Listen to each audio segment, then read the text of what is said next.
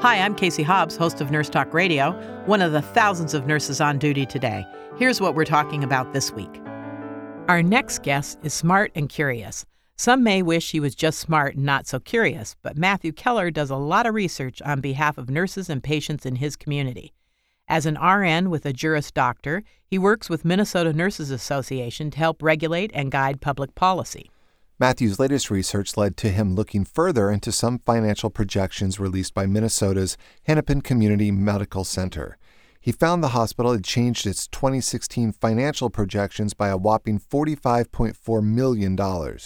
What gives? On the phone with us is Matthew Keller. Matthew, welcome to Nurse Talk. Thanks for having me on today. Great to have you. So let's start from the top. How did you find out about the financials and what's the significance? Well, just this past year, HCMC, Hennepin County Medical Center, started talking about having some layoffs to staff, approximately 275 uh, layoffs, wow. unfortunately. So that caused us to look a little bit more into their financial status and to see why they were needing to lay off staff because they were saying that it was due to financial challenges, of course. And you found out otherwise.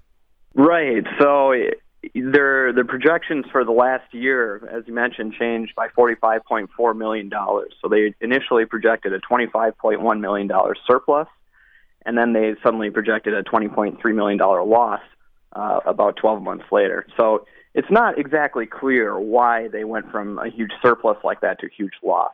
And then looking at their last year's financials, which were just released a couple months ago, they actually showed a twenty million dollar profit in 2015. So we're not sure. The the process hasn't been transparent. It's not exactly clear why their financial projections have changed by so much. Yeah, and there's issues, you know, each hospital may have its own reasons, but you say that many facilities are claiming that the Medicaid reimbursement climate is putting onerous financial pressure on them. So uh, is that what they're going to claim is happening here, or what, what are your thoughts on that? The amount of people with Medicaid has increased. Hospitals all over are saying that, that that's putting a lot of pressure on them there's a couple of uh, reasons that that's not exactly true. One of those reasons is that they say Medicaid doesn't reimburse what it costs them to provide that care, and that's not necessarily true. Medicaid doesn't reimburse what they're charging for the care, but oftentimes what they're charging is about four times what it actually costs to provide care. Uh, another issue is that as the rate of uninsured people has gone down, it's been cut over half across the country, and Minnesota has one of the lowest uninsurance rates in the country as well. Hospital profits have actually increased because now uh, they're writing off less bad debt. Um, they're providing less charity care. So their their financial stability of hospitals in the country and in Minnesota in particular has never been better. That just kills me at a time where people need help more than ever. They're denying more charity cases. Especially when you're talking about a, a county hospital here. The yes. reason that the county hospital was created was to provide a safety net. Um, so it, it's a little disingenuous of them to say that they're they're having financial challenges right now due to Medicaid reimbursements when they're supposed to be providing all this charitable care. And so the the hospital saying that they the twenty million dollars that they received from the county shouldn't be counted as revenue, and therefore they're justified to do the layoffs. Is that what they're saying?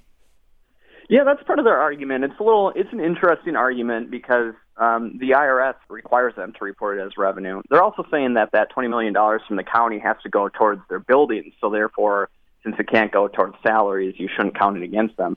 But that frees up $20 million that they would have spent on their buildings anyway. You also look at other things that they're doing right now. For example, they just built, they're in the process of building a $220 million outpatient surgical center. And it's kind of like, well, if you're a county hospital, um, supposed to be the safety net. Why exactly do you need to spend 220 million dollars on this glitzy new building when you're just you're the county hospital? So you, you have to question their motives a little bit here too. Well, I love that because it's fuzzy math. I would love to be able to say to my uh, mortgage broker, well, listen, I have this other stuff that I have to pay for here that has to be taken out of my bill. So there's no way I can meet the mortgage because uh, I've got this brand new uh, Bentley that I got to pay for. I mean, you, would that fly? I, I, don't think it would. Can't touch the whiskey fund. Everyone yeah, exactly. No. And what we've seen too a lot with these hospitals is they lay off a lot of staff, and then five years later they have to rehire a bunch of staff, which yes. is expensive because of a lot of bad health outcomes, increases in population, increases in need for care. Um, so a lot of this is just cyclical, and it just seems like it's just unneeded stress on the community. The, I mean, the, the nurses are part of the community. They're part of the county's population. It's good for them to have jobs, right? Absolutely. And when it comes to this particular patient population, too, you're, you're talking about taking away a high level of care. HCMC is well known for being the best emergency room in the area. They, they provide great care there. They're, they're the level one trauma center. There are a few others, of course, as well, but this is the one that, you know, if you're a Minnesota Vikings player, you get hurt on the field, this is where you go.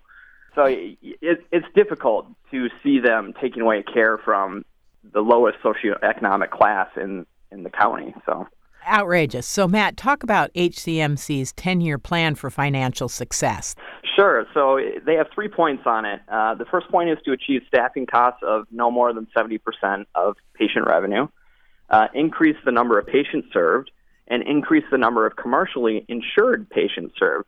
So, if you look at their 10 year plan for financial success, this kind of dovetails into them not actually providing the care for the or looking out for the, the community that they're supposed to they're trying to just get more money in right. there. You know, get the get instead of these uh, uh, these more poor citizens in there, they want the the rich people in there who have their own insurance, who who can provide more money for the county. It's it's a little odd. And do you have any ideas as a seventy percent ratio for staffing cost to revenue? Is that is that reasonable? Do you know is that going to uh, affect patient care as well? Well, they say that that's the industry standard. Now, where they come up with that, nobody really knows. Um, and if you look at other hospitals in the area, some of them get 70%, some of them are at 75%.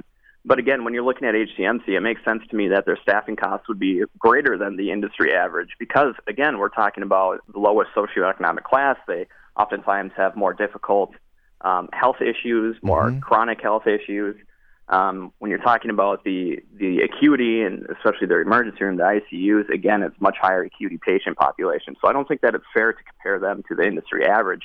You have to compare them to other similarly situated hospitals, I think, in other areas um, that are providing for the same particular patient populations and level of acuity. And it's painful to me that they note that we take such a high percentage, that nurses are such a high percentage of the cost. It's so true, and unfortunately, for whatever reason, because nurses are the biggest cost, they often have the biggest target on their back when it comes to counting costs. Um, if you're an accountant, that's just the biggest line item right there. So that's the easiest one to cut from. So, Matthew, what's next, and why is it so important for nurses and the public to be aware of these issues?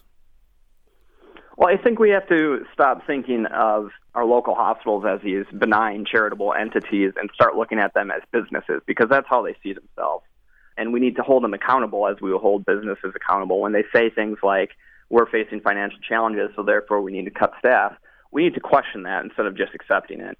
And that goes for everybody in every state.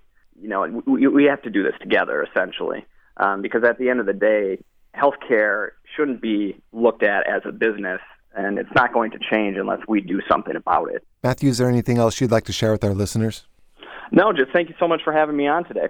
Thank you. We really appreciate it. For more information about this topic or about National Nurses United, visit nnu.org.